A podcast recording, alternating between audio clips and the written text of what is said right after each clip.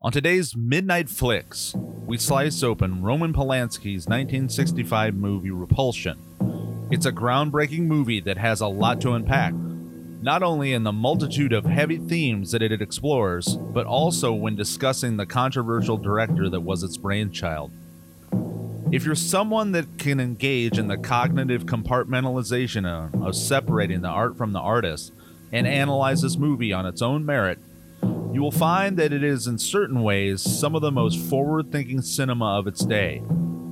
It put under the microscope toxic masculinity, women's sexual agency, mental illness, and possibly even assessing LGBTQ issues, all through the vehicle of a claustrophobia inducing, disorienting psychological thriller slash proto slasher. For myself, it's a very personal movie to watch and is somewhat triggering and I offer that caveat to you as well, our dear listener, as we break it all down on this episode of Midnight Flicks.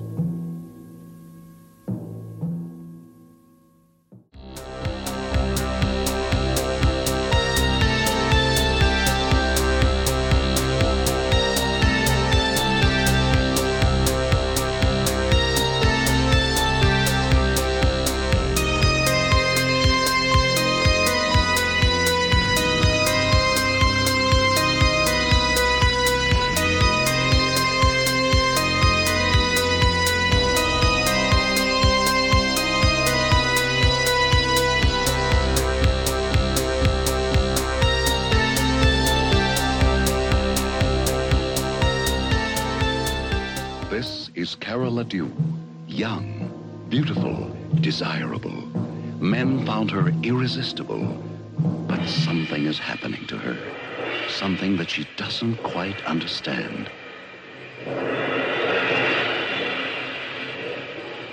And soon she will be swept up in a frantic fury of repulsion.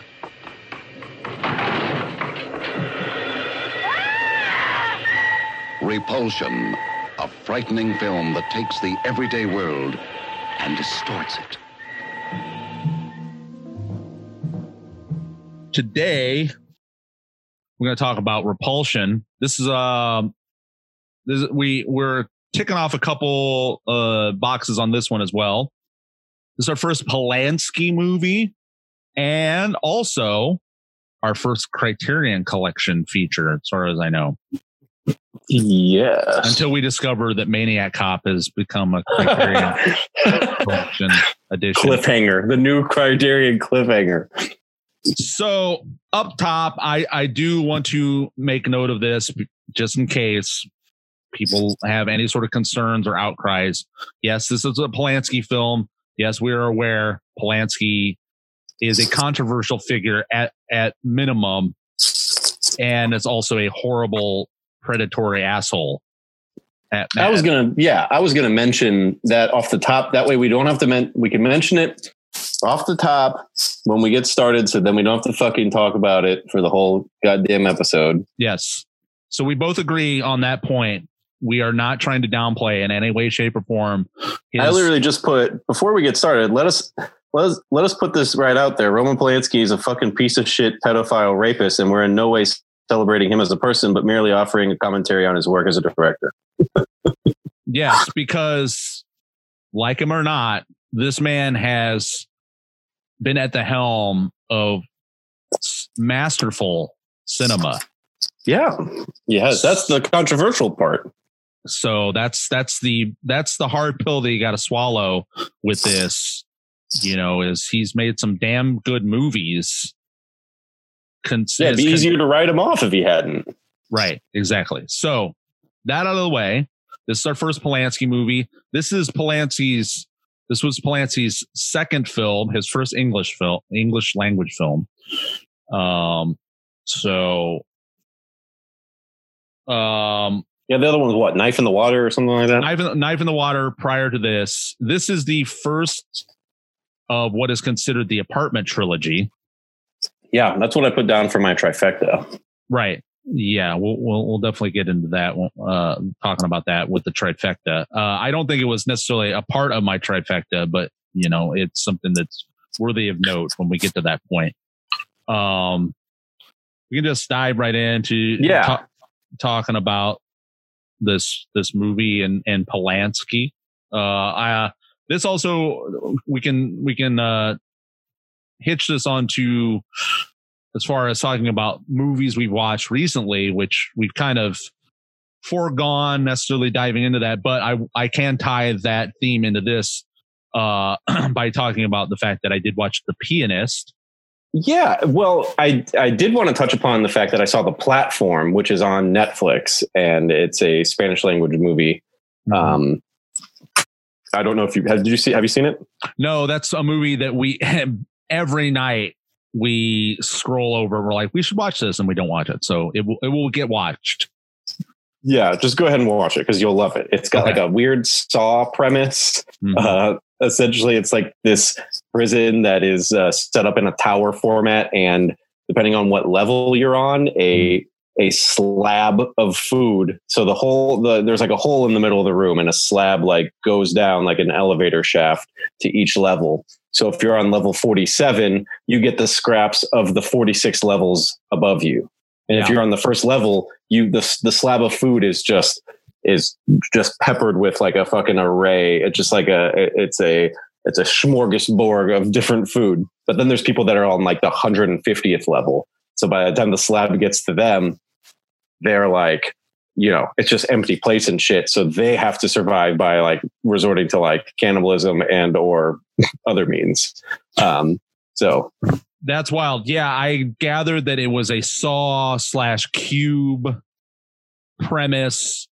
This this panopticon. That's a good comparison. Those two movies, yeah. Yeah, it's a panopticon sort of trope where there are people that are people or entities that are manning this this device or contraption this uh, or this building that the victims are in and and they have no real understanding as to what put them in this place. You know it's this nightmare scenario where they've just been kidnapped and and put into this uh Rube Goldberg or you know whatever torture chamber sort of uh device that they need to somehow figure out how to get out of.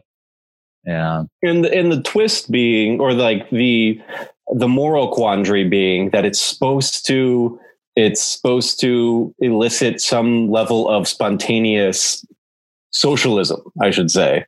It's spontaneous uh yeah, that's for lack of a better word, spontaneous socialism, because there's enough food on the slab to feed everybody if everybody just eats what within their own means. Mm-hmm. There's enough food for everybody. Ah. But when you spend time on the 50th level and you're starving and then so everyone spends the time on uh, at, at, whatever level they're on for a month and then the next month they're knocked out and put on a different level so when you wake up on a higher level you gorge because you're maybe you weren't at a at that level previously and you want to make the best of it because you don't know when you're going to wake up and be at a at a lower level where you don't have food again. But mm-hmm. if everyone were to spontaneously uh, assist one another and everyone just ate their portion, then everyone could be fed, mm-hmm. um, and it would break it would break this prison wheel. Um, but it doesn't happen because inherently people are fucking awful. Are I guess awful. is the entire is the entire premise is that it would never happen because we are inherently fucking garbage. Selfish, awful people. Which yeah, and that and that that obviously ties in with what is con- you know what is the saw premise where you know it's it's taking awful people and putting them in scenarios where they either need to evaluate how awful they are or see find value in life or whatever you know yeah yeah it, very very much so i'd say it's a little bit smarter maybe than a, a Saw movie, or at least what Saw movies kind of what Saw movies have devolved into. I feel like yeah, the, devolved the, into the very first Saw is is a really it's it's a smart premise, but yeah, yeah, I love yeah, right. It's because James Wan wasn't uh, in, involved in the in the next eight or however many there are. I think there's one another one coming out this Halloween. mm-hmm. Even that, even the last one was called Saw the Final Chapter, which it won't be. it's much the same as Friday the Thirteenth. As long as somebody can come in and profit off of it, they'll just They'll reinvent. They'll, they'll reinvent it somehow. Saw in hell, Saw in space. I would love. A, I would love more horror movies that start going back to space. Yeah. That'd be great. Well, so yeah, what what is it that you uh, that you were gonna that you previewed this this weekend or watched? I should say. Well, as I said, I, I had watched The Pianist That's right. That's right. uh, the night that we Adrien, Adrien, Big Dick Nose Brody, right? Adrien Brody. Uh, yeah. So we Because I, I haven't seen it. So I, I just haven't.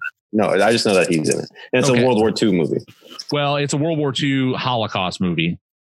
Uh, so yeah, it's very feel good. Yeah, I didn't mean to make it sound like Saving Private Ryan. It was.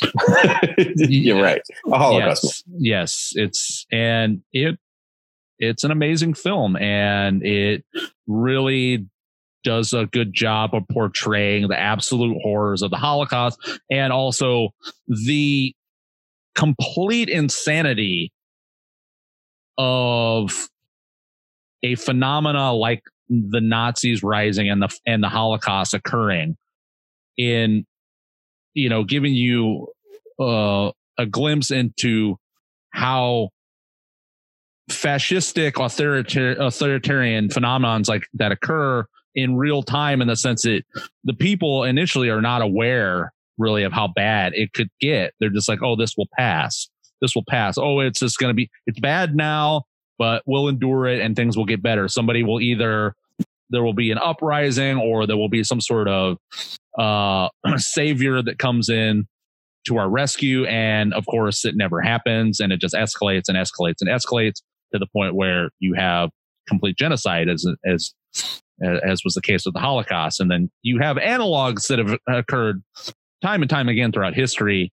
But really, the rise of the Nazis is a very singularly impressive event.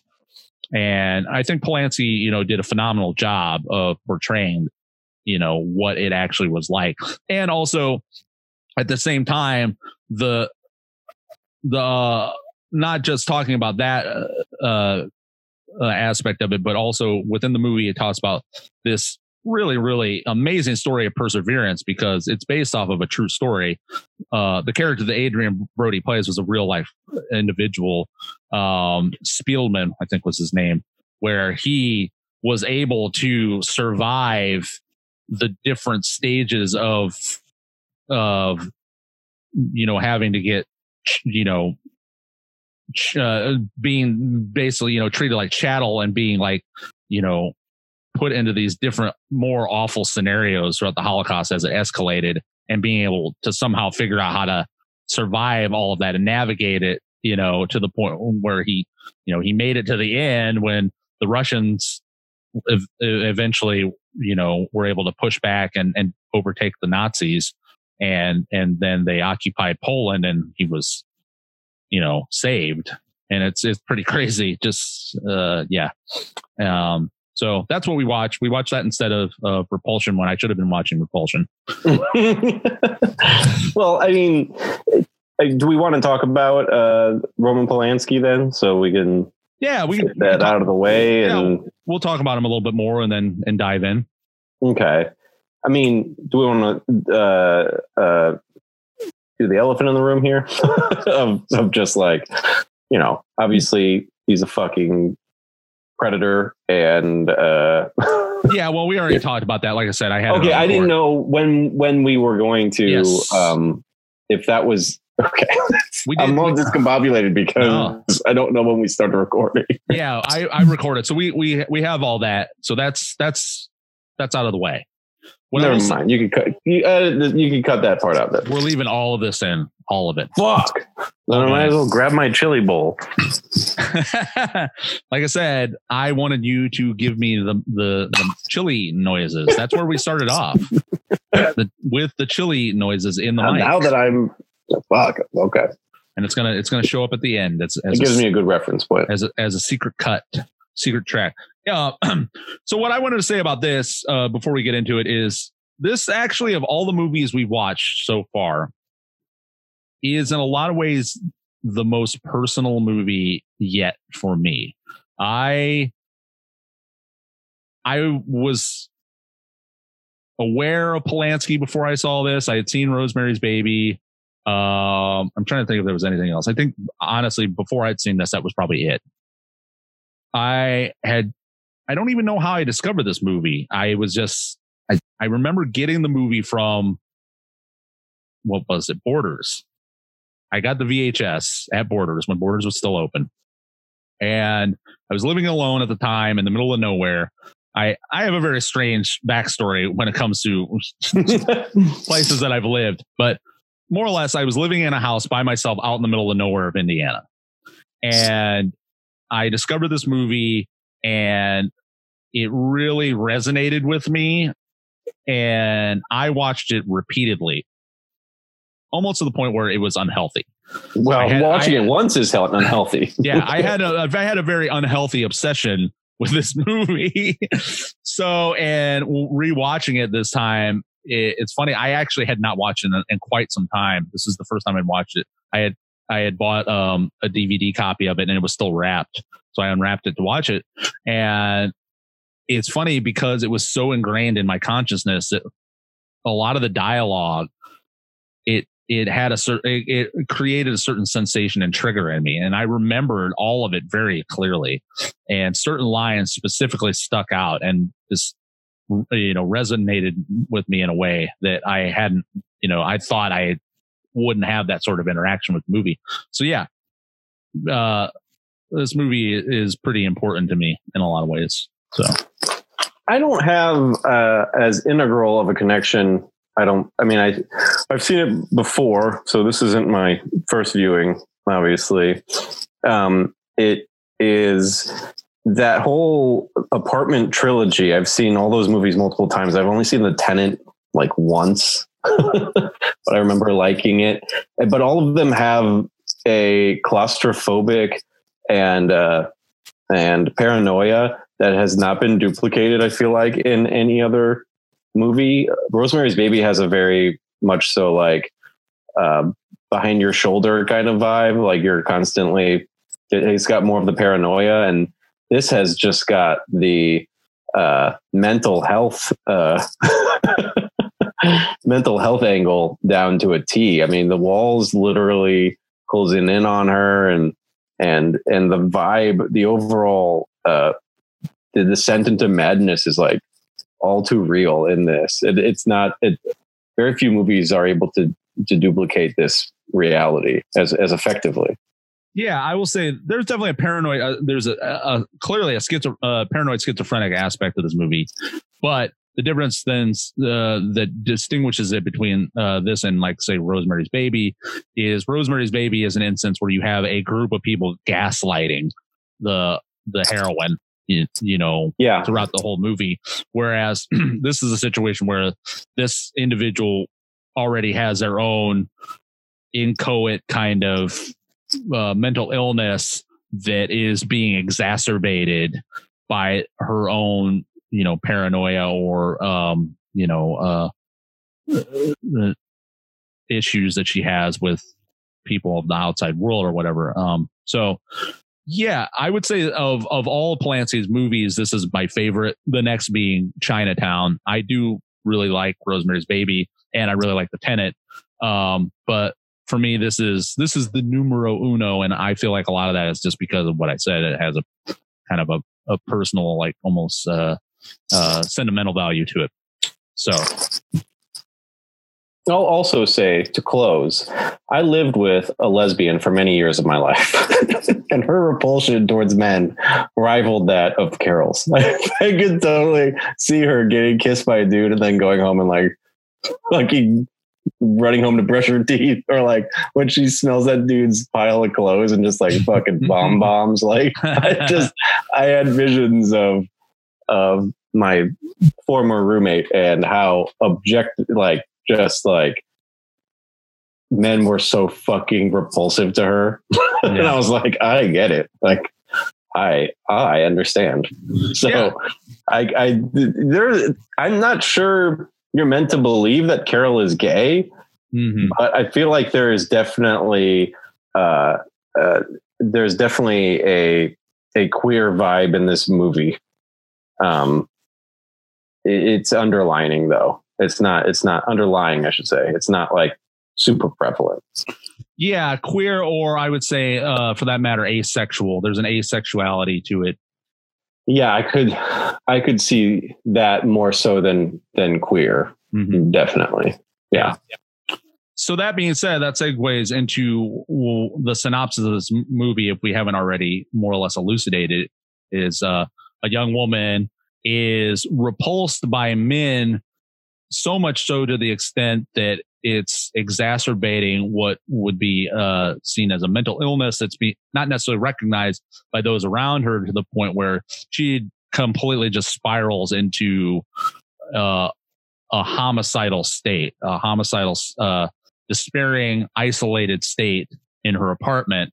Um, and as far as we'll get more into this when we talk about the movie, the the themes of it, there's a lot of different themes in this movie that, uh, that's happening all at once, uh, and it's a discussion of mental health. It's a discussion of what I would see as patriarchy, a discussion of uh, woman, uh, woman's expression of their own sexuality in different ways.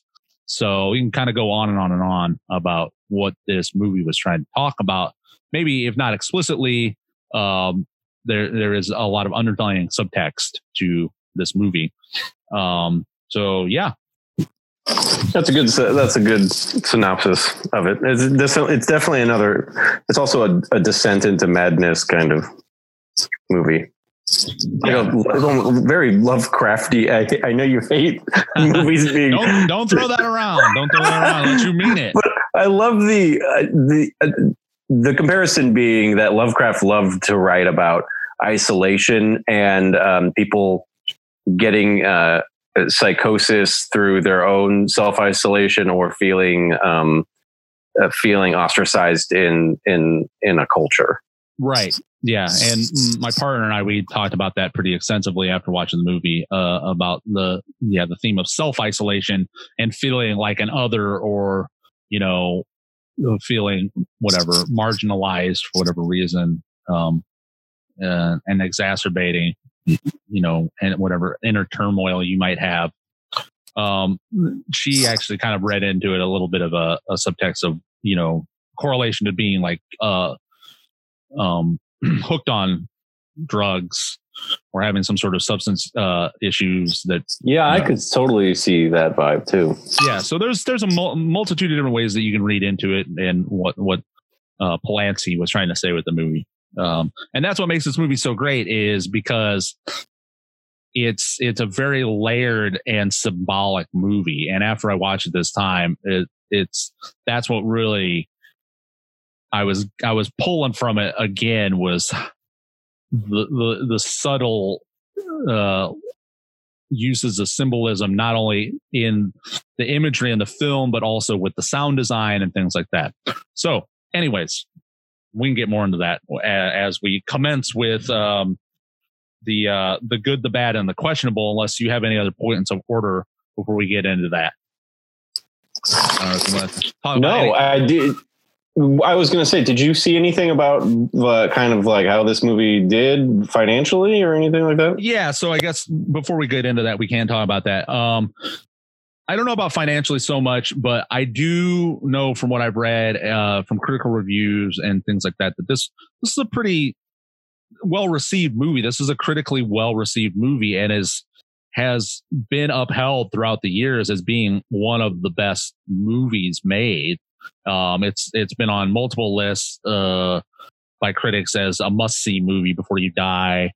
Um, I didn't see anything from Ebert. There, Ebert had like a surrogate, I guess, that wrote about it, and basically he gave it a good review as well. So I've never really seen it any sort of negative shade thrown at it, and it was made on a pretty modest budget. Uh, to me, in a lot of ways, this is Polanski's Psycho where you know Psycho as an analog was a, a bare bones budget movie made by Hitchcock that grossed well above what was put into it. And yeah, and, so I can't imagine that this didn't do well, given uh, given the budget.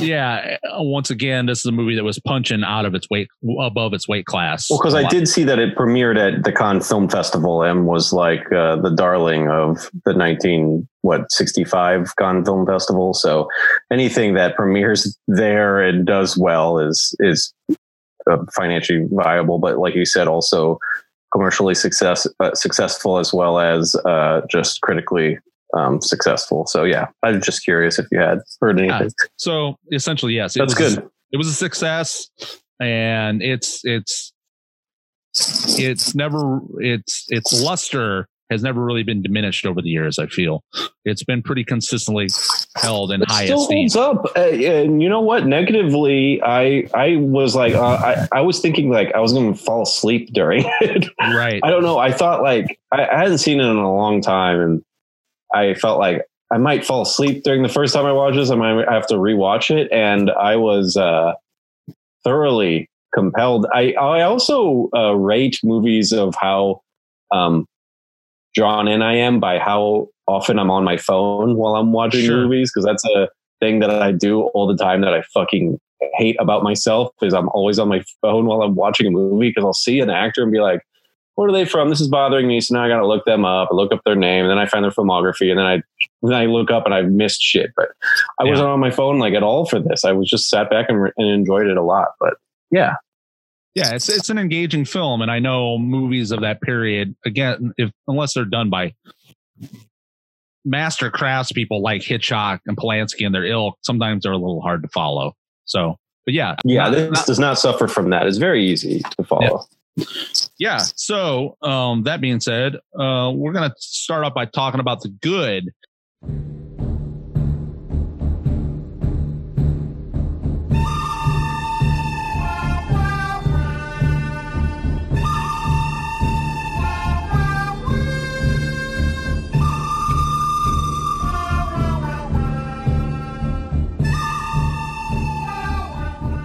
And i will start this off at the top by mentioning our man glenn danzig incidentally uh Whoa. not not that he had necessarily a mention that I know of. He might have actually. Uh, We just haven't said his name in quite a while, so it's glad to see Uncle Glenn back on the pod. he is being uttered. The reason why I bring him up is because there's a show on Shudder. I don't know if you watched it at all called The Core. Are you? No, I don't have Shudder. Okay. So yeah, Shudder has been like really killing it for me lately with um just their own curated or not not necessarily curated content, but like they have uh Shudder specific shows where they have curators and hosts on it that are native to Shudder and they're trying to talk about stuff that they ha- that that they have on Shudder streaming on Shudder, but they also have guests um to kind of tie it all together. And so I hadn't watched the show, The Core at all, but I noticed that they had the latest episode with Danzig on it. so of course I had to watch it. I was like, well, if I'm going to have an introduction to the show, it's got to be watching the one with Danzig. And it was great, of course. I, I, I love everything that that guy does. I don't give a fuck. Uh, but um, one thing Danzig uh, brought up that was great and I felt really is apt for talking about this film is when Danzig was talking about the use of light and shadow in movies is what really is a particular quality that that always uh, caught his interest with a particular director and cinematographer. He's like, especially with like older movies, black and white movies in particular, um, when the cinematography effectively uses light and shadow uh, as a as a as a noticeable device, then it, it's usually it, it can usually be pretty intriguing. And I feel like that is the case with Repulsion. It's very very noticeable um, that this you know the intent was to have dramatic shadows and dramatic light in this movie and and I talked about when we had the interview earlier that the cinematographer was also the same guy that worked on um, Doctor Strangelove, and that, that's uh, Gilbert Taylor. So very cool there. That's one thing right off the top. I I like the cinematography and the use of of shadow interplaying with light in this movie. Um, uh, so that's a, that, like I said, I just want to be able to uh, bring our man Danzig in. So he he, ins- he he actually inspired me when I was watching this movie and having that that discussion in my mind. Uh, I was actually more conscientious of paying attention to that aspect of this movie. So Yeah, and the way the the way the film is shot makes you feel like you're kind of like going mad right alongside Carol. Like you're very like there's lots of brilliant use of like point of view shots and disorienting like close ups and stuff. Uh, uh, and the point of view shots definitely put your put the viewer in her shoes and you, you just feel like you're also like fucking losing it like just watching the movie does a good job of that Right, yeah, and that was clearly a very intentional thing that Polanski wanted to do was uh, having very dramatic shots that uh, that exaggerated people's facial expressions, like Carol's and things like that, to the point where uh, I was watching. Um, there was a commentary or a, a, documentary commentary section at the end of the, the DVD, and then there was another like uh, old documentary from like the '60s that talked about the movie. Um, where he said, yes, I wanted to make sure that there was certain shots that distorted Carol, even though like Catherine Deneuve is a beautiful woman, uh, almost like angelic, and, and, that was very intentional as why she was cast. Um, but he's like, yeah, I wanted to have these shots that magnified her features in a way that made her grotesque to create that discombobulated uh, feeling that the viewer might have. And as the movie progresses and her descent into madness uh, also progresses. You see those shots becoming more predominant. There's um, they play with scale and like her relationship to the, to the apartment, and you know as far as like the the way the hallway looks and the and the and the and the living room looks like you notice it changes size yeah. yeah yeah and so yeah so obviously masterful cinematography used throughout this whole movie. So,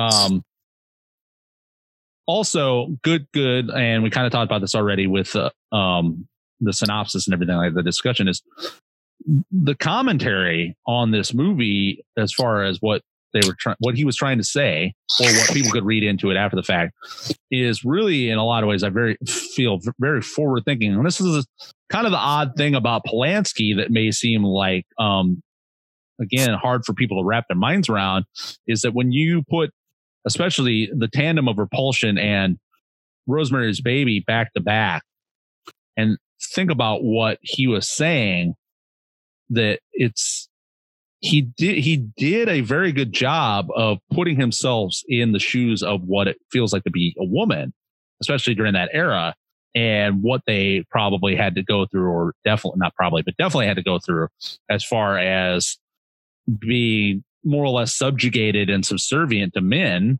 in their in their various roles. So, you know, his analysis of not only toxic ma- masculinity, but also you know, again, the role of women and how it affects their own mental health with this movie and also with Ro- Rosemary's Baby, I feel is is really cool and and really like kind of ahead of its time, you know. So that's another big big uh thing I like about this movie.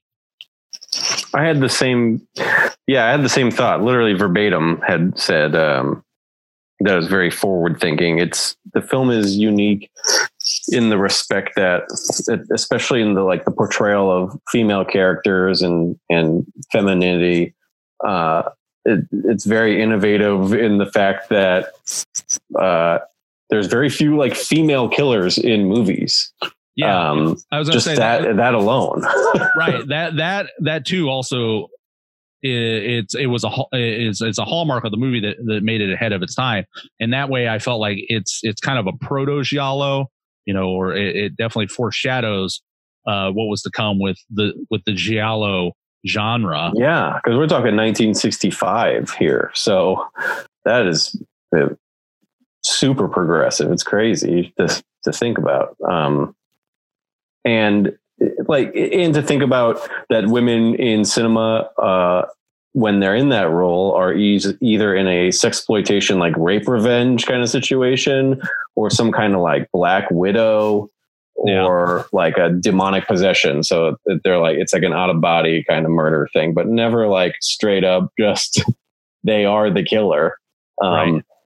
They are more or less in possession of their faculties while they're doing. I mean, uh, clearly with the case with with Carol, she's she's losing her mind. She's descending into madness. But yeah, she's also not just the killer in the respect like it's not like uh, Friday, Friday the Thirteenth or whatever. It's not like a Pamela Voorhees situation. She's the killer as well as the person you're you're rooting for in the movie. She's like the ant- antagonist and protagonist all at once. It's we- it's weird. right because the way the so you have what I feel are different aspects of of the toxic masculinity spectrum that are being portrayed with the the three um, main male characters in this. And yeah, you you yeah you have no sympathy for any of them. You- might start off with like an inkling of sympathy for Colin. Colin is the the the suitor of Carol, but Yeah, but then once he once he kicks her door down and is like, "What's your problem?" Then Right. yeah, that goes out the fucking window. Right. So you have with Carol's sister's boyfriend, Michael, you have him being condescending and basically do- uh, treating Carol as a child by, you know, pinching her cheek and, you know, patronizing her. And, and also like he unto himself, he's, he's a, a philandering, like, you know, he's, he's, he- he's a, um, an adulterer. So you have that aspect of, of, you know, whatever, like bad bad men men being bad portrayed through him. And then you have colin who is what i would what i call like the nice guy quote unquote. He's a nice guy. He he doesn't understand why carol doesn't want to date him or hang out with him or fuck him or whatever. So he's just persistent you know, He's and- almost the most insidious. Yes which because is you have the, the creepy fucking rapey landlord too. Yeah, so I was gonna say, with, yeah, with the the nice guy thing is is usually in a lot of ways the most insidious of those kind of characters. It's like a Because- proto incel. absolutely, yeah, soft boy, fuck boy, incel, whatever. That's what Colin represents.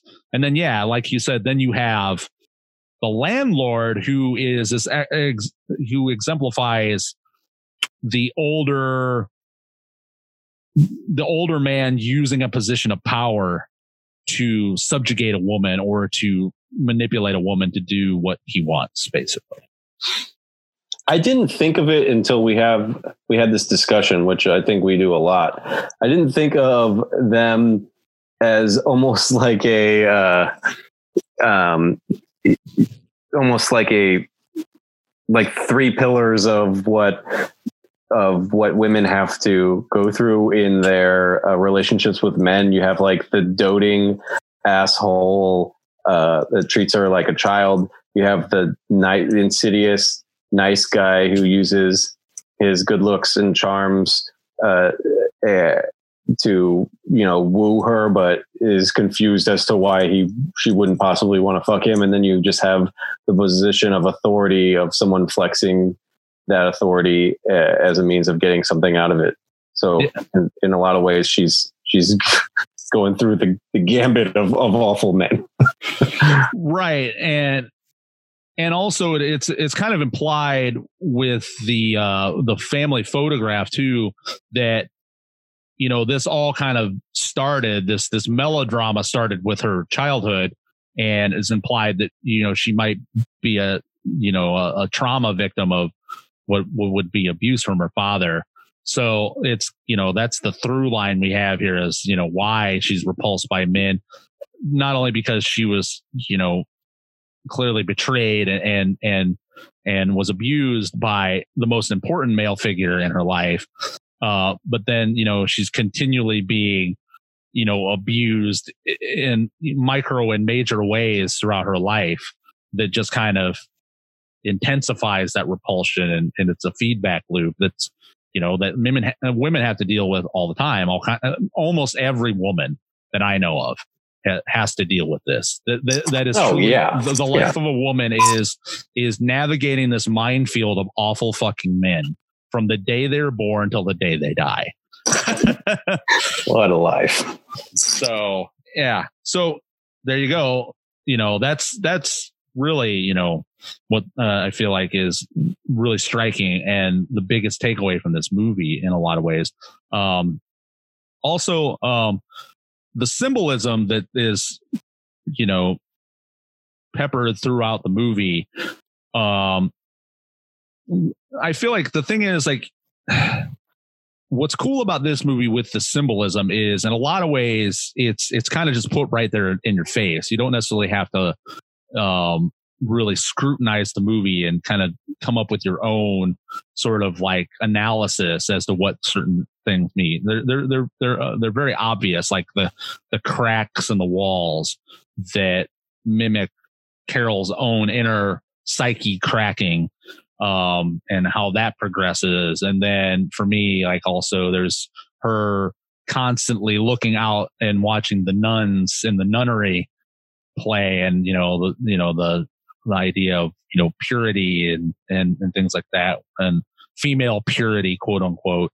Um, there's also the, uh, the use of the rabbit throughout the movie, uh, the, the dying, decaying rabbit. And for me, you know, a rabbit is symbolic of what would be considered fecundity, um, sexuality, you know, whatever, and just the fact that you know it's it's it's just dying and decaying and collecting flies throughout the movie, and then of course, you know, is inevitably its head is cut off uh, with the straight razor by Carol, and she you know carries it around in her in her purse to work.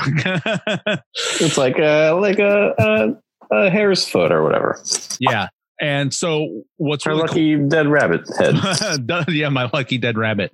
Um, what's cool about that too, the the inner uh, interplay of the uh, the rabbit and the the razor, the straight razor. Uh, and it's funny because I read this actually after I, I watched the movie and had it just was like kind of a natural thought that I had was to me that was a a very very apt nod to surrealism and Buñuel and you know the the again the interplay of the symbolism of the of the the straight razor with the uh with the the dead rabbit i thought was interesting. Um and like i said whether it was intentional or not um you know that was polanski's nod to surrealism and surrealist cinema.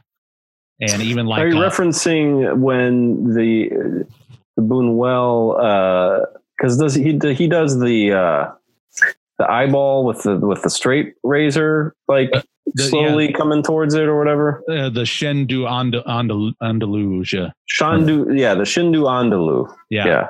yeah so i feel like that was a nod to that that was an homage Ah, and I also like that. Yeah. and also to uh, French symbolism. Uh, just again, just symbolism and surreality in general. So that was like kind of a, a subtle little nod. And that's what's cool about this movie is again, it's like it's a movie that you can watch on a literal level and be enjoyable, but you can extract these.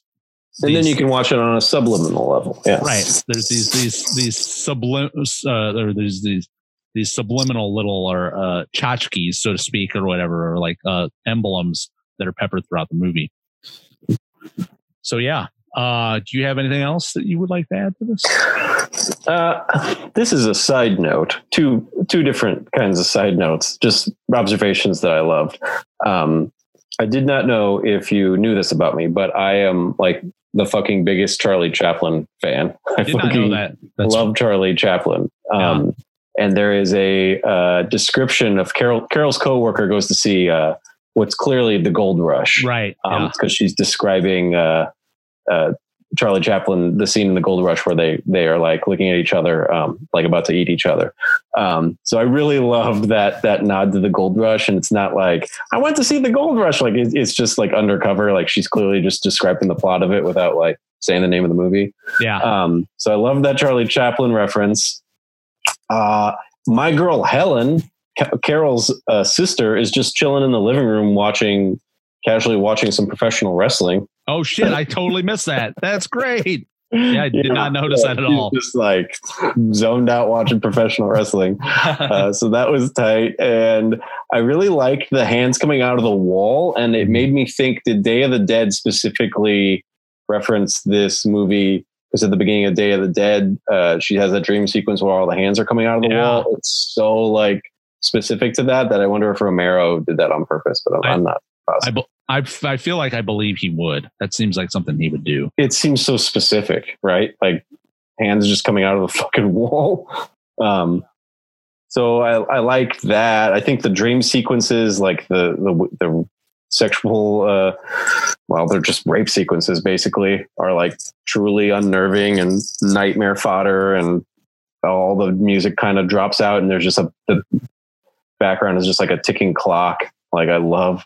Um, I love the use of all of that, just sound and uh, the playing with the shadows in those scenes is really is really fucked up and dis- disorienting and and makes you feel like what she would probably feel in those moments. Um, yeah, that's that's about all I had for good uh, outside of agreeing with everything you've said so far. Yeah, and I, I kind of want to talk a little bit more about the soundtrack and the sound design because Yeah. it's it's it's so sparse and subtle, but so effective. Um, there isn't a lot of you know music throughout the movie, and and that's the thing in those intense, dramatic, traumatic scenes like the rape scenes. It's funny because like in, in a lot of movies, you would just expect there to be like some sort of like very intense almost like you know screeching string based sort of music you know but Pol- Polanski almost intentionally did the opposite where then that makes it even more unnerving where it's like it's this like it's this dense quiet that is It's more effective that way. right that is penetrated by those sounds and uh, by the the ticking clock and the, the bells ringing and the heart thumping um because I really feel like all what in the in that instance, everything kind of falls out of favor, and you're just in that moment with the uh, the ambience of like of what is in the room, the the uh, bells from the convent, a ticking clock. It's rape isn't like necessarily through through music. It doesn't have to be this like pow right damn violent fast music it's it's more so actually that it's just like void of all feeling like you're just like numb Yeah, and also I would add the phone ringing. So like all these sounds in the movie are ex- they're exemplifying what is basically an intrusion um, into Carol's mind in the Yeah. same way that like men men are an, an intrusion. You know, she's trying to keep them out. You know, she's trying to keep literally and figuratively yeah Right. So, you know, they are emblematic of this intrusion that's happening on on her psyche. Um and even when there is actual music used, it's really cool. In fact, and I wanted to say that like this is one of the rare movies and where uh, jazz is a, a rare horror movies, I should say, where jazz is is employed, and I don't mind it because I don't have anything against jazz as as a genre. I like some jazz just fine, but there's definitely like, especially like in slockier '70s movies that I've watched, where they try to use jazz in certain spots, and it's just like it's completely out of place, and it's just annoying. it's goofy and corny. yeah Um, but this is an, an example of like you know when she's walking through the city, you know, it's it's showing the the cityscapes and like the hustle and bustle. It, it it's it it makes sense, um, and it and it gives uh, a little bit of a light uh, a light interplay. that's what i was going to say it's a nice break from the insanity of when she gets back to the apartment Right, and again, you know that coupled with when she's outside, it's clearly much brighter.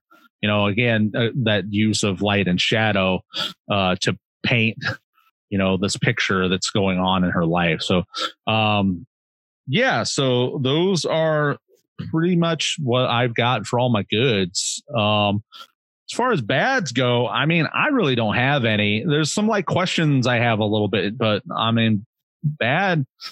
I don't have a lot to say about this movie. I hope you do because I, I want to be able to fill this category up a little bit.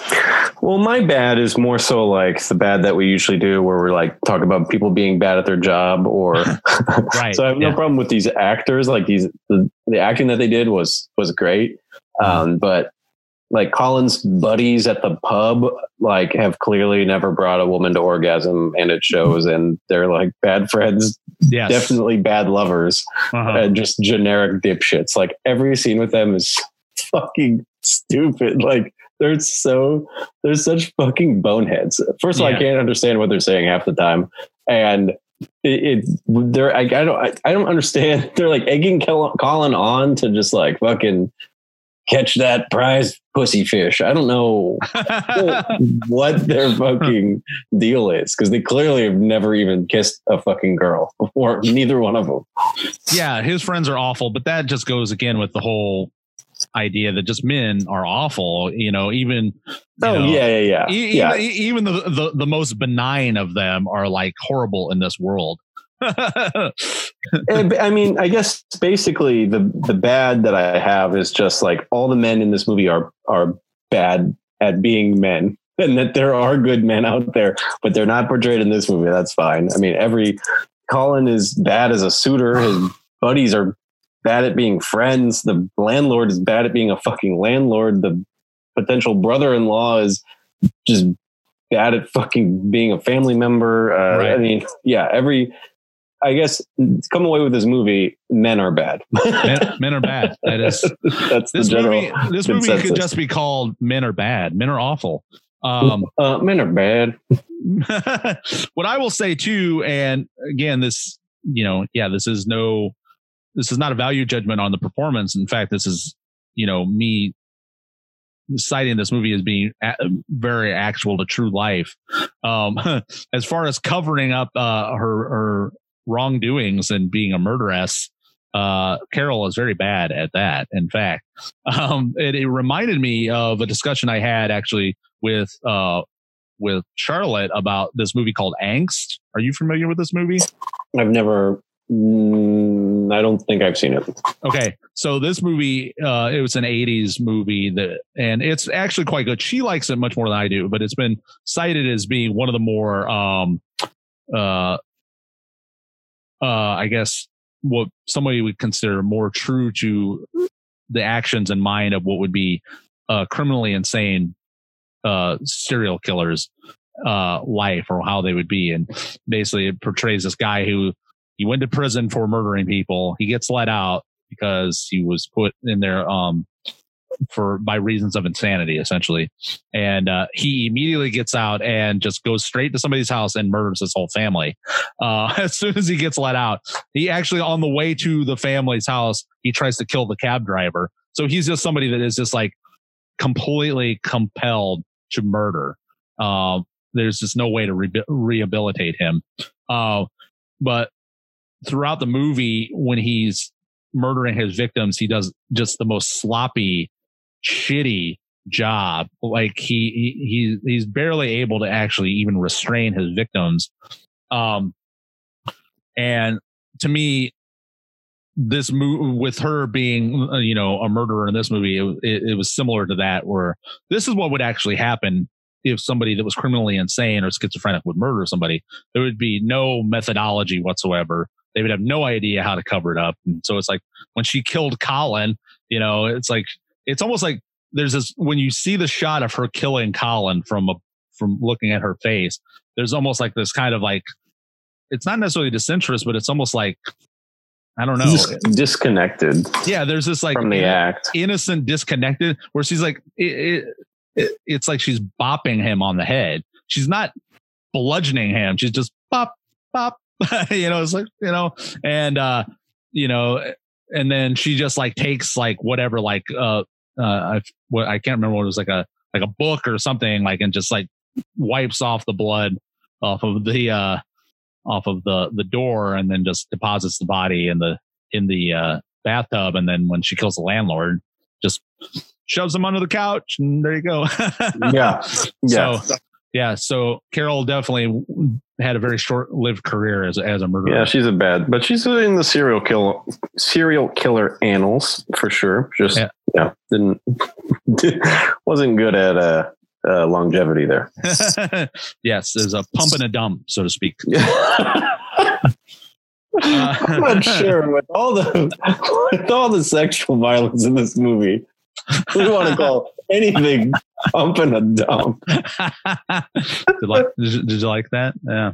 Um, um, questions. As far as questions, um, there was just some like there was some choices made to have certain devices and um characters minor characters throughout the movie that i was just trying to derive my own meaning from um one was there is the scene where on the streets there is the troop of spoon player banjo player like buskers Yeah.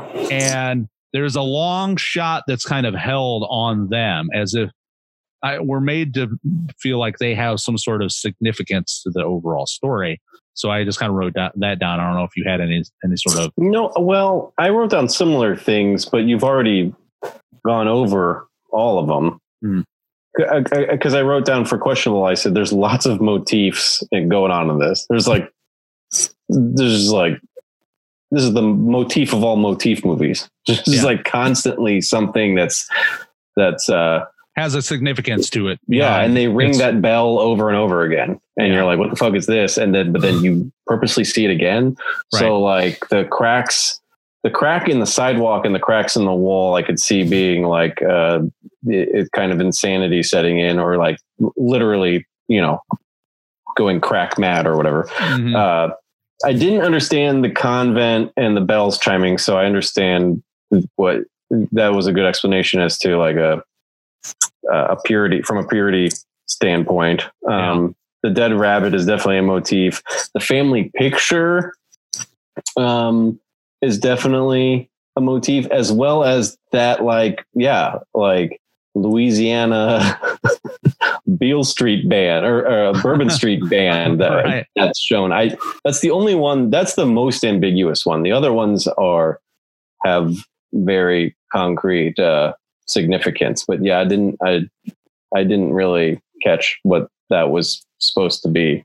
Well, one thing I wanted to talk about too, I guess this goes along with the good as well, as far as symbology or any sort of motifs that you know that the viewer can take from this movie is um when I was researching about this, they were saying how the cinematographer or the DP, whatever, uh, to research for the movie actually went to their female friends' flats uh, to photograph the way uh, flats of young women uh, in London looked at the at the time because the the DP was saying um, a lot of people involved with the movie, like the producers, like they were all like old men.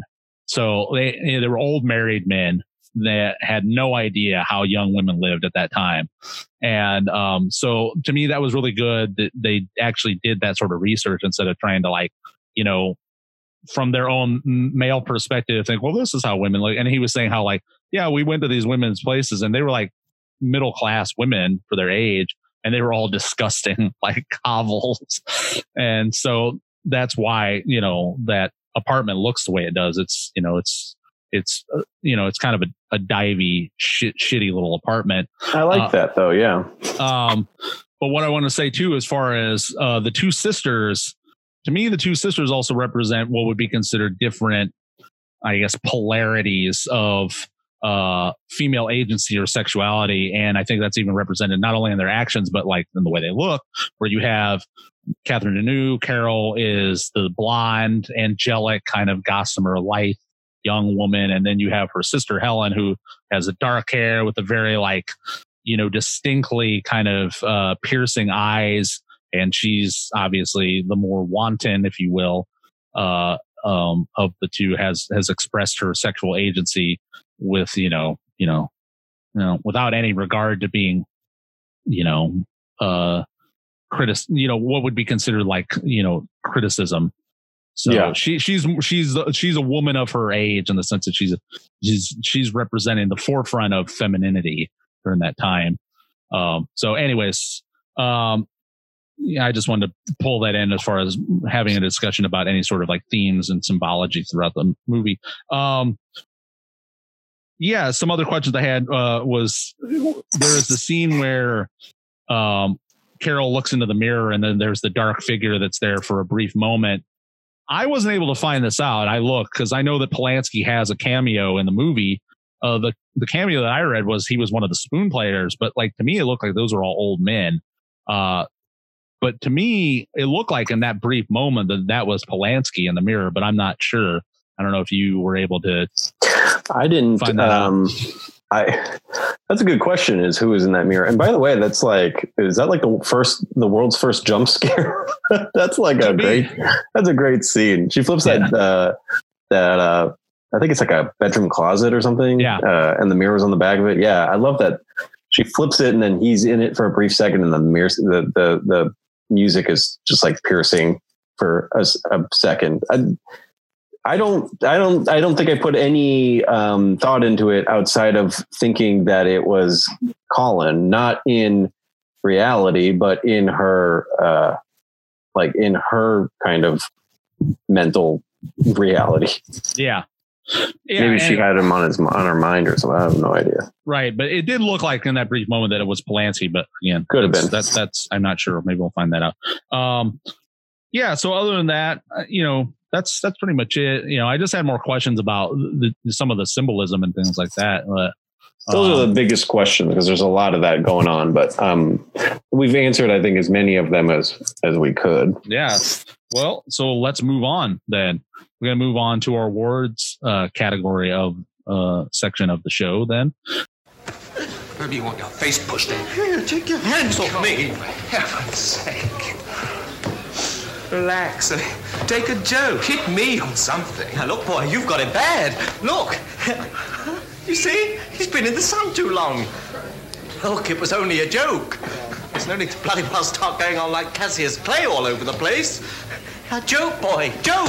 Fellas, fellas, please. If you go on like this, you will be over before your time. Look, relax, take it easy, enjoy life. Yeah. So as I was saying before, uh, when I was watching this this time, a lot of the lions, you know, they they gave me a certain sensation because even though I hadn't watched this movie in so long, uh, they were very vivid to me, um, and so much so that I feel like they've been embedded in my consciousness that I'll just think of them like randomly, you know, from time to time throughout my life. So it was it was really fun to actually uh, get to re-experience that. But uh, this actually movie has like a lot of like uh, quirky, funny little quotes to me. Um, uh, for one, I really like that discussion uh, that Colin and Carol are having there when they're talking about going out on a date, and there's a discussion about uh, whether they're going to have dinner together, and Carol says, "No, I'm having dinner with my sister," and and he's like, "What are you doing?" I think I think we're having rabbit, and he says, "Rabbit? Oh, I thought they'd all been killed off." And then there's some other like other lines, like like Carol's like, "Oh, we, we got them from our friend of ours," and and Colin just says, "Oh, poor bunny." It's just this weird, really weird, uh, awkward interaction that you know anybody who has dated I wouldn't say extensively, but has had had to go on, you know, several dates or have any sort of like, you know, unfortunate um history of having to deal with his mating rituals that we go through. To me, it was funny because that that's a thing that you will you will have to interact with people. Like if you're Yeah, just like non sequiturs and yeah, if you're if you're trying to be a suitor to somebody and you're you know you're unsure of yourself and you really like somebody and you're just at a loss of like good things to say you will totally say something dumb like rabbit oh i thought they'd been killed off yeah, it's it's very it's very real. It doesn't feel scripted. yeah so i really like that a lot um another one is carol says uh i must get this crack mended of course there's some foreshadowing of that again talking about the crack as a as a recurring symbol throughout the movie um and then another one was uh, before Michael and Helen go on their uh, their summer their vacation to Italy. Michael uh, he does that a uh, you know the the finger gun kind of thing, and he's just like, "Don't do anything I wouldn't do." Yeah, well, she's gonna do a lot of things that you probably wouldn't do, Michael. Um, let's see what else. Um, as deplorable and disgusting of an individual uh, that the uh, landlord is, he actually has some pretty good one-liners throughout uh, that little uh, uh, that scene that he's in with Carol. Uh, one of them is, "I thought I'd seen everything. This is a flaming nut house." Talking about the, the the the the state of their apartment, the disarray of the, the yeah. disarray of the apartment. And then the other one is when he sees the the the dead bunny rabbit on the plate, and he just goes, "Well, "In the dustbin with you, my lad," and then just dumps, dumps the bunny. Everyone has weird, funny things to say about the rabbit. That's weird. Yeah, So- yeah. Again, and that's why I mean, like a rabbit. The rabbit is another like central symbol throughout the movie that it just Definitely. keeps getting talked about. So those were some of mine. Did you have any that were not on my list? I had one that literally made me fucking laugh out loud, and it's from an unlikely source. Miss Balk. I need. I had to look up her name because I didn't even know who she was. She's just a customer at the at the nail salon. Yeah, I think I know where you're going. This is Um, one I actually had too, but you know, Did you? yeah. But go ahead. Uh, in reference to men, yes, they're all the same, just like children. They want to be spanked and then given sweets. yeah, oh, yes. I, I love that. Yeah, that's super That's good. such a good line because I do. I just want to every night before bed, cat of nine tails, spanking, and one of those like uh, Halloween uh, self uh, like self serve uh, Skittle bags. just, just like, like you're kind of flagellating yourself while skittling. Yeah, yeah, tasting the rainbow and tasting the pain. Yeah, um, yeah. So those were basically all I had. Uh, I guess uh, that's it. Then want to move on. yes. Uh, with this one, did you spot yourself a dick? I sort of did, I guess, but I did not. This is a tough movie to pick a dick. Um, I looked up some people and thought they could possibly fit, but Right. ultimately just came up with nobody. So, what did you Yeah, come up with? That's the same. Like I, I basically had theoretical dicks.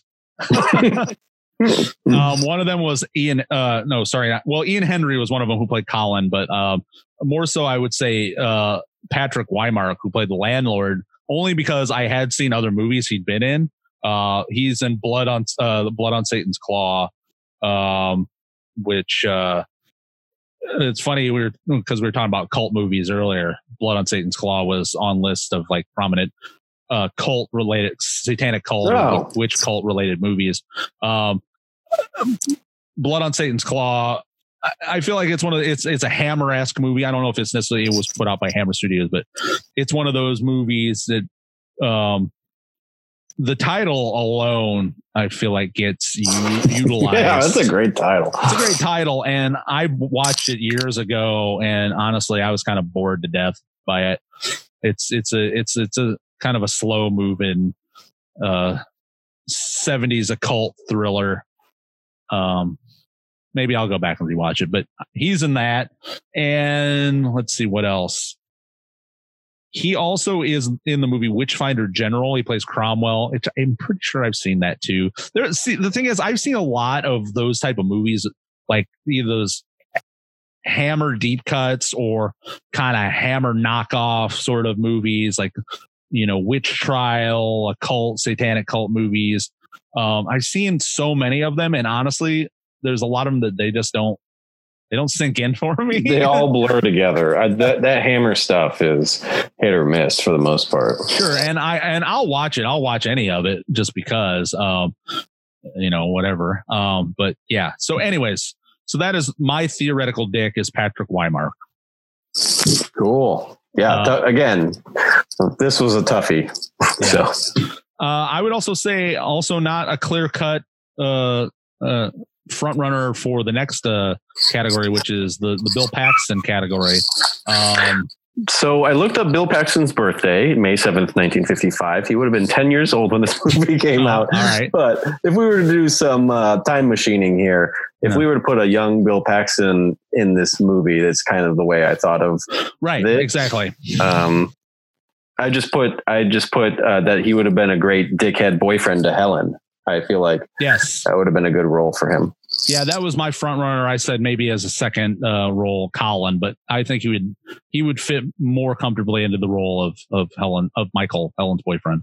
I could see him finger gunning uh, Carol and being like, "I'm going to show your sister the Leaning Tower of Paxton." Yeah, I could see him fucking doing that. Yeah. Uh, okay, and then trifecta. You had your trifecta. I have mine. I think yours is a little bit different than mine. But go ahead. Yeah, uh, well, I simply just put down his um, apartment trilogy, even though they're not uh, consecutive. I think his, I think what he'll be known for outside of the pedophilia and the rape charges Yeah. will be this apartment trilogy Repulsion in 1965, Rosemary's Baby in 1968, and The Tenant in 1976. I think that is uh, the foundation of his filmmaking. Um, and it's it's what people may be his most recognizable in terms of movies outside of Chinatown. Yeah. Um, and I think it's it's what he will be known for uh, ultimately. And Yeah. and I love those movies. They're all in the same ilk. It's a good trilogy uh, that's uh, untraditional, kind of like a Carpenter or a, a um, Argento kind of trilogy, where it's just a, a it's only a trilogy in theme rather Right. than in character and you know the same story. It's just a, a thematic trilogy, which I like those kinds. Yeah, it's very cool. And I, you know, I pretty much agree with you. I guess the only reason why I chose this was because of chronology. And I, I picked Repulsion, Rosemary's Baby, and Chinatown. When does Chinatown come out? Chinatown ca- ca- came out before The Tenant. Okay, so, So- that makes that's a tighter trifecta. That's but yeah, But in terms of consistency, you know, yes, the and and for obvious reasons, the apartment trilogy, I feel like is yes, the the trifecta that I would go with as well. tight. Okay, body count. This is an easy one. It's actually kind of weird because the I counted two. There's two, but um, when I watched the subsequent uh, extra documentary uh, for the movie on on the DVD, like I said, there was uh, one documentary from the '60s. It was a French documentary uh, where they were discussing the making of the movie. Um, and when they're they're actually talking to people on set as it's being made, and Catherine Deneuve says that there's three victims. I have three. Okay, so there's a female victim. Well, do- I, I assume she's dead. Okay, so, but I don't think she is. She's in a Is she- catatonic state. She's not dead. Yeah. So okay, But that yes, makes sense. I mean, it's two, uh, possibly three. Yeah. two, possibly three. Yeah. yeah. That makes but as far as uh, by uh, uh, uh, by her own hand, there's only two. I thought she just succumbed to succumbed to. uh I guess yeah. I guess you can't just fucking die of delirium, but I I don't know. I wrote three because I was like, oh, and she's dead. I didn't put any thought into it, but yeah, the the correct answer would be two, possibly three. There's a mysterious uh, question of a third death. Yeah. Yeah.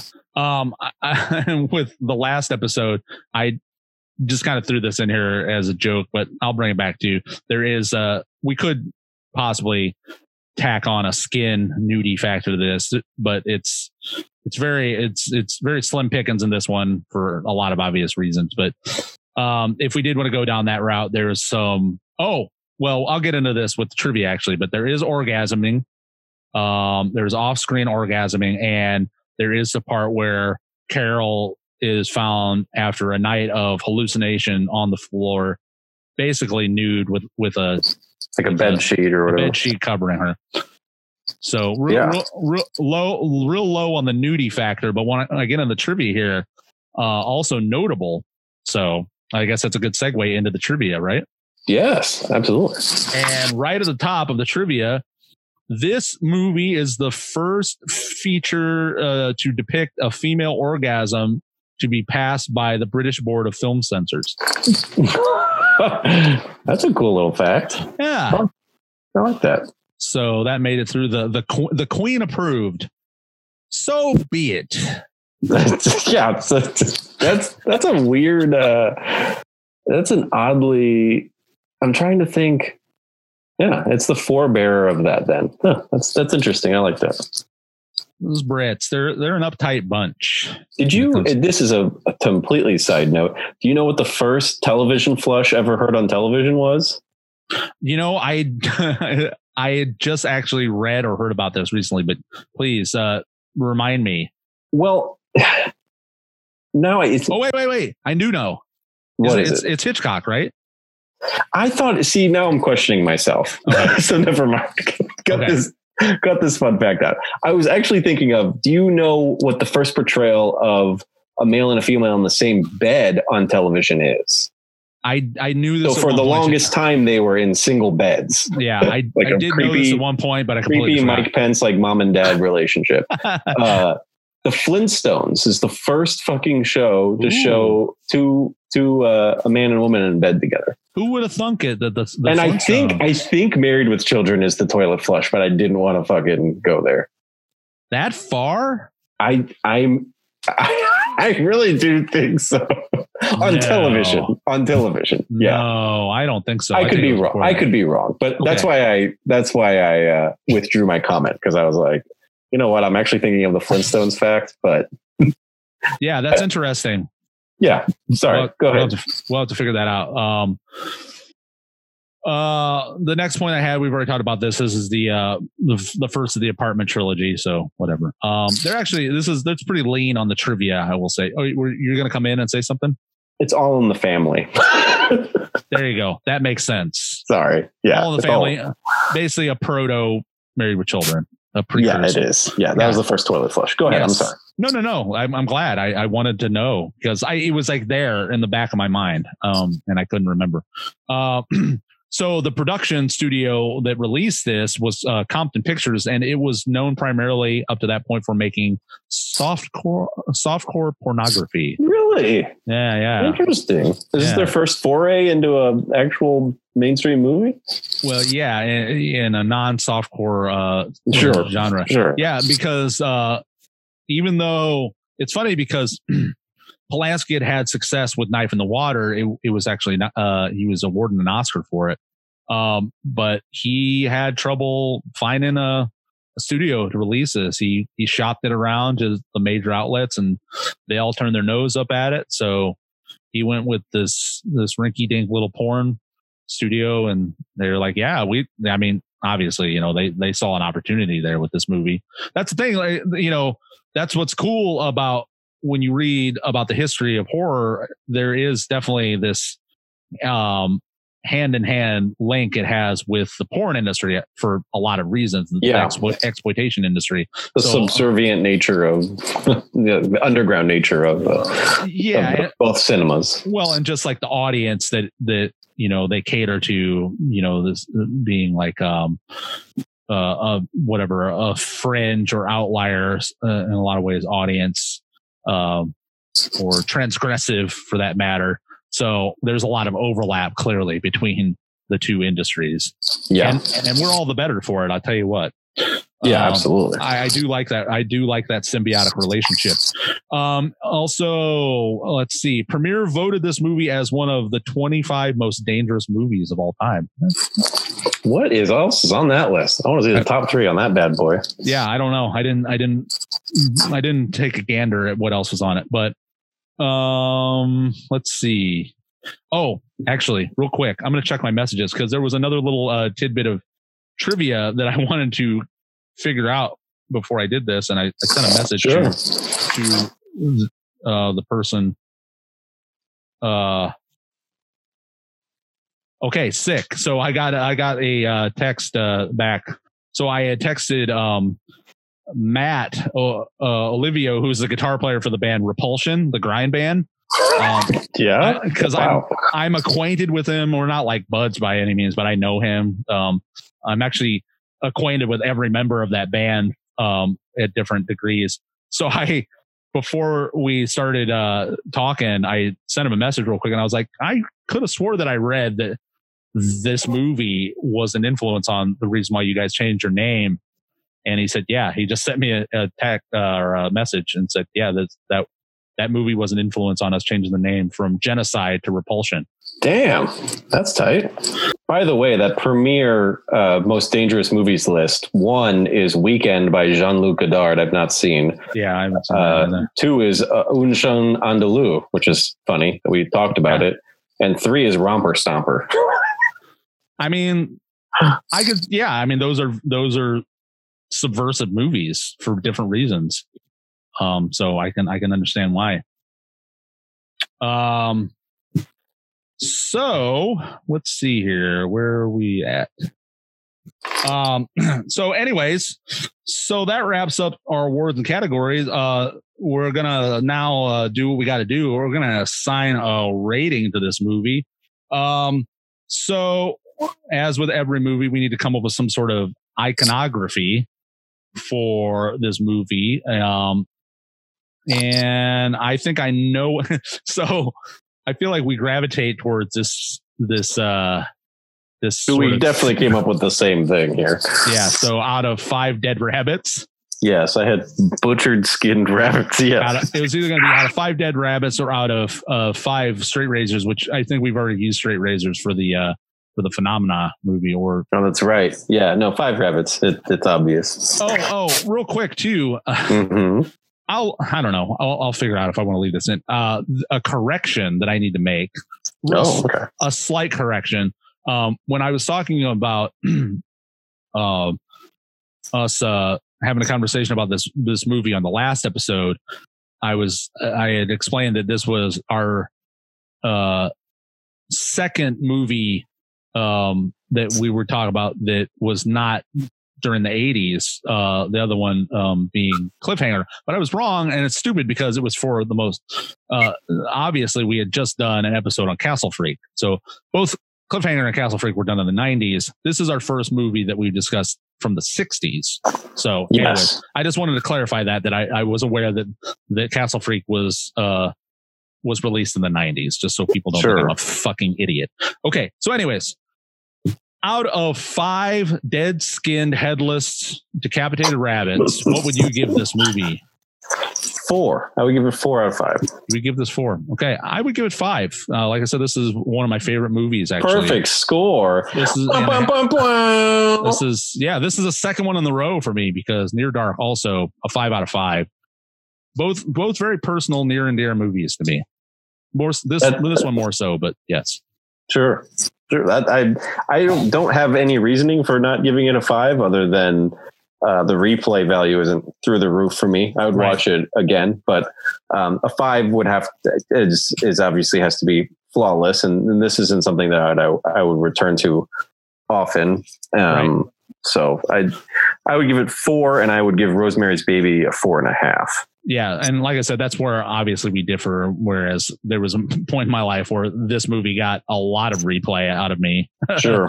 for That my own sense. weird insane obsessive reasons um uh and as far as uh whether or not this is a midnight movie where would you uh, give this on the clock 10 Uh, p.m. 10 p.m. Yeah, I would say about that 10, 10 30. This is, you know, you know, this doesn't have, I mean, it has a couple graphic moments, obviously, especially It might for be the, number 14 on Premiere's 25 most dangerous movies, but it is uh, not too dangerous for a 10 o'clock uh, slot, uh, slot on. What channel do you think this would air on? I feel like sci fi would show this shit. which do is- thi- do you think this would be on the, on the movie channel?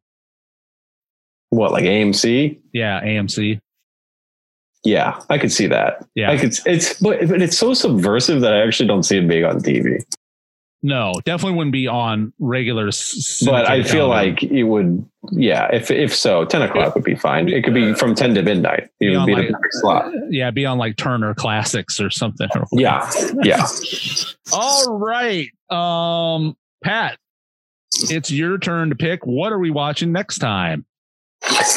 So I have chosen um, the sound of my daughter's laughter is cacophonous in the other room, and it is ma- making me giddy. As giddy as this movie makes me, it is going to be our largest budget movie that we might ever do. yeah. Uh, critically panned across the fucking board. As a child, I loved it. I didn't know that it was even something that people didn't like. We're watching Kevin Costner's fucking big flop hit, Waterworld. That's great. And uh, I will say uh, this is uh, this is uh, a movie that I have never seen. This is a fr- Well, strap in, my friend, yeah. because it's got a. And I now I'm even more curious because I'm curious from somebody's perspective of 2020 watching Waterworld. I just watched it as a child, like all the fucking time. So from my perspective, I'm coming from it as pure nostalgia. I, I fucking love that movie. I and I, it's not something I watched as a kid and didn't watch again. I peer, I I watch it like every year. Uh, and I and this is somebody that we don't talk about very often, but I feel like we both are on the same wavelength with with different actors. But Dennis Hopper is in it, and he is giving you pure Hopper. I mean, he is all over this fucking movie. It is great. He is he is a real treasure. He was a real treasure. So I I delight in just the idea of seeing him in in any movie. So fantastic. I'm And our second our second '90s movie. third. Be the third one. Oh, what the uh, Castle Freak? This and Cliffhanger. and Cliffhanger. That's right. Yeah. And damn, Waterworld came out in '95, which is Castle Freak came out in '95. right. Uh, and I'm looking up Cliffhanger. Oh, Cliffhanger's '93. That would have been wild. '95 would have been become my my favorite year for film of all time if that if that if those moons aligned. But no, Waterworld, 1995. Uh, I'm very excited because I actually haven't seen it in, in a grip. I haven't seen it this year. That's for sure. Well, again, I've never seen it, and it's been one of those movies that I've been meaning to see my whole life. But you know, I I get particular about things I choose to watch and cho- choose to waste my time on, and so it's just one of those things where I'm like, do I really want to waste my time with this? But That's why this podcast rules because Yeah. we, you know, make I'm each other. I'm forced to watch it. I I forced you to watch Streets of Fire. Now you're forcing me to watch Waterworld. So fantastic. I'm glad to get back out of the horror realm and into some uh, the the meat of our other of our other cultural stews that make up the Midnight Flicks podcast. Absolutely. Yeah, we need, we we need to make sure that we're uh, striking a balance, not being too horror heavy as as much as I want it to be that way. But you know, we And this is just big dick, grandiose, like uh, uh, Cecil B. DeMille, like fucking like big set, big dick, um, classic Hollywood swing and a miss movie. yes, I love it. Okay. This has been another deep dive into Midnight Movie Madness. Big thanks to Charlotte Blythe for providing our intro music. Our outro music is brought to you by none other than the band Repulsion. If you're a band looking to submit a song or a listener looking to submit a question, feel free to shoot us an email at midnightflixpod at gmail.com. Uh, that is midnightflixpod. Or hit us up on Instagram at midnightflixpod. For co-host Patrick Mitchell, I am Adam Walker, and we're gonna see you in the water next time, bungaroonies. Toilet flush. Roast chili eating sounds. Goodbye.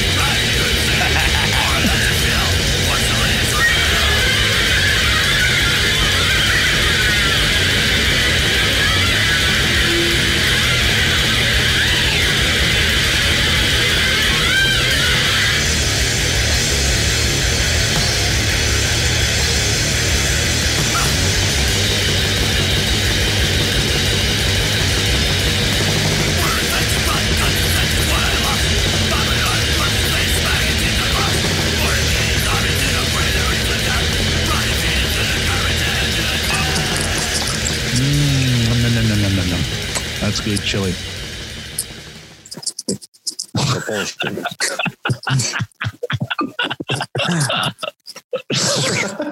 Oh, oh, bro. Mm, like movies that you like um mm, now she was some big fat person or something. Mm, great big fat person. Those are like slither noises.